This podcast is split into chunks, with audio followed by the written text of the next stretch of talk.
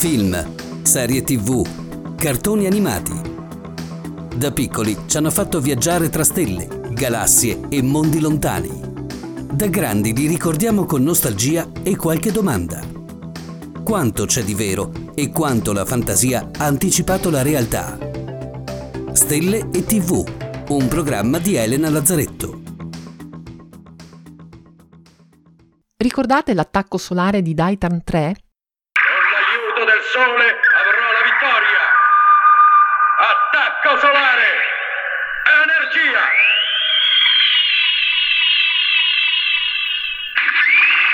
Il Sole con la sua energia era l'alleato decisivo nei combattimenti fra Aram Benjo e i Megaborg. Ma per qualche altro memorabile robot, il Sole, o meglio l'intensa attività solare, è diventato una pericolosa insidia perché sono stati i nemici nel corso di uno dei tanti episodi a cercare di trarne vantaggio. Di quale altro robot si tratta?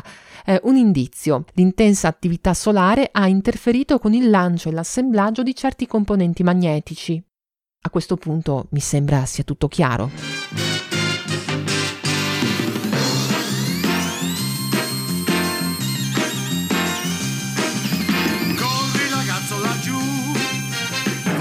Gig Robot d'acciaio, proprio lui. La sigla basta sentirla una volta per non dimenticarla più. Magari invece non tutti ricordano quelle dinamiche ricorrenti di ogni puntata, in particolare l'entrata in scena del robot, perché ogni robot aveva la sua entrata ad effetto. Quella di Gig era proprio originale, dato che non aveva un pilota. Era il corpo del protagonista, Hiroshi, a trasformarsi nella testa stessa di Gig. Mancava però tutto il resto, busto, braccia e gambe. Si tratta dei famosi componenti magnetici che venivano trasportati dal Big Shooter, la navicella che li lanciava al momento giusto nella delicata fase di completo assemblaggio del robot. Fuori i componenti!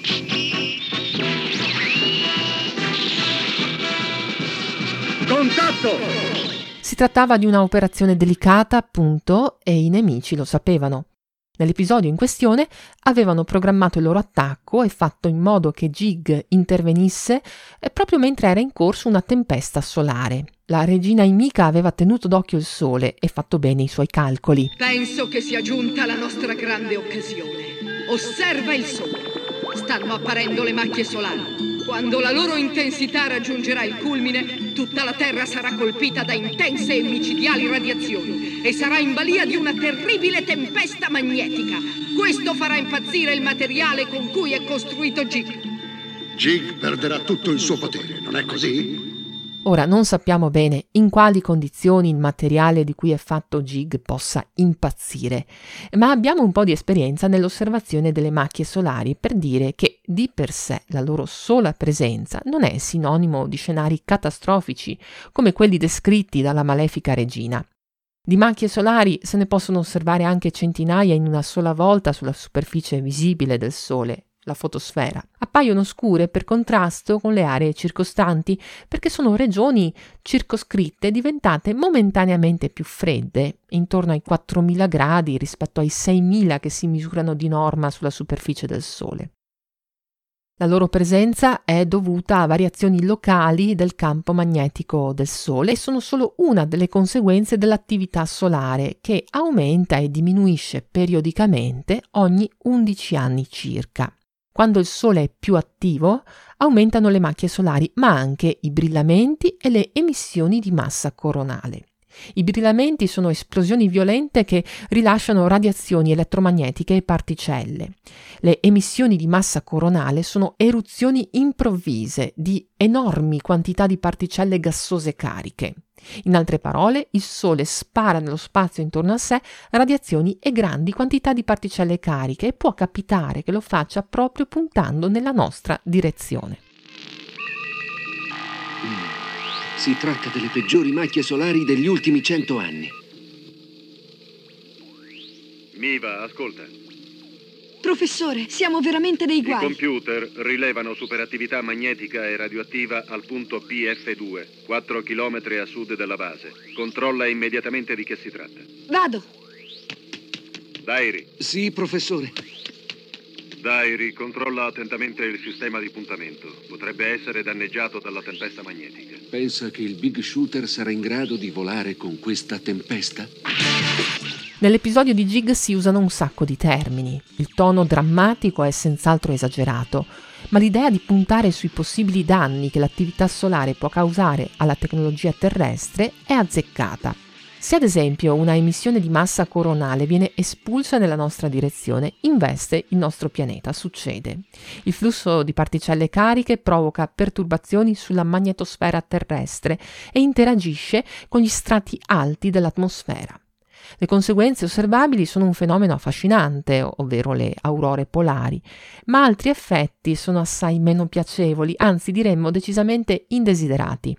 All'aumentare dell'intensità della radiazione solare e della quantità di particelle cariche in quelli che sono gli immediati paraggi del nostro pianeta, aumenta il rischio di malfunzionamenti delle apparecchiature elettroniche in orbita, i satelliti artificiali, e aumentano i disturbi nelle comunicazioni radio e nella ricezione a terra dei segnali GPS.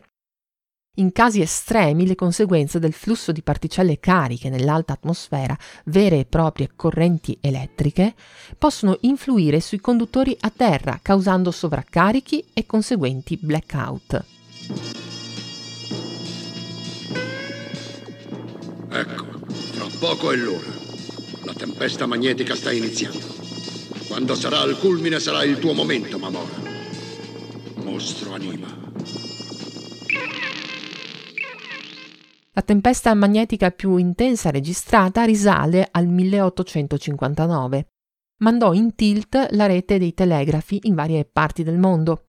Oggi un evento simile avrebbe conseguenze drammatiche, dato che metterebbe in crisi trasporti, comunicazioni, colpirebbe la tecnologia attuale, che è parte integrante del nostro mondo, ma è una parte vulnerabile e di conseguenza ci rende vulnerabili a questo tipo di eventi un po' come la tecnologia magnetica che sta alla base del funzionamento di Gig Robot.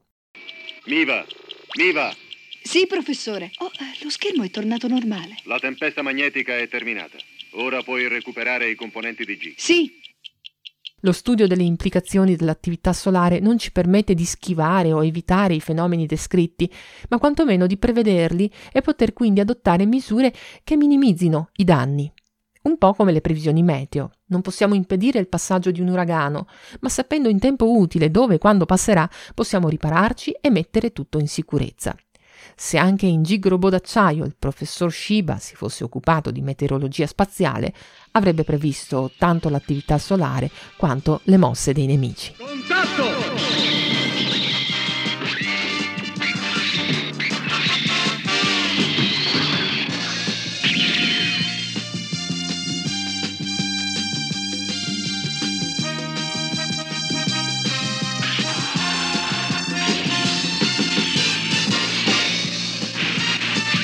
Doppio vaglio perforante!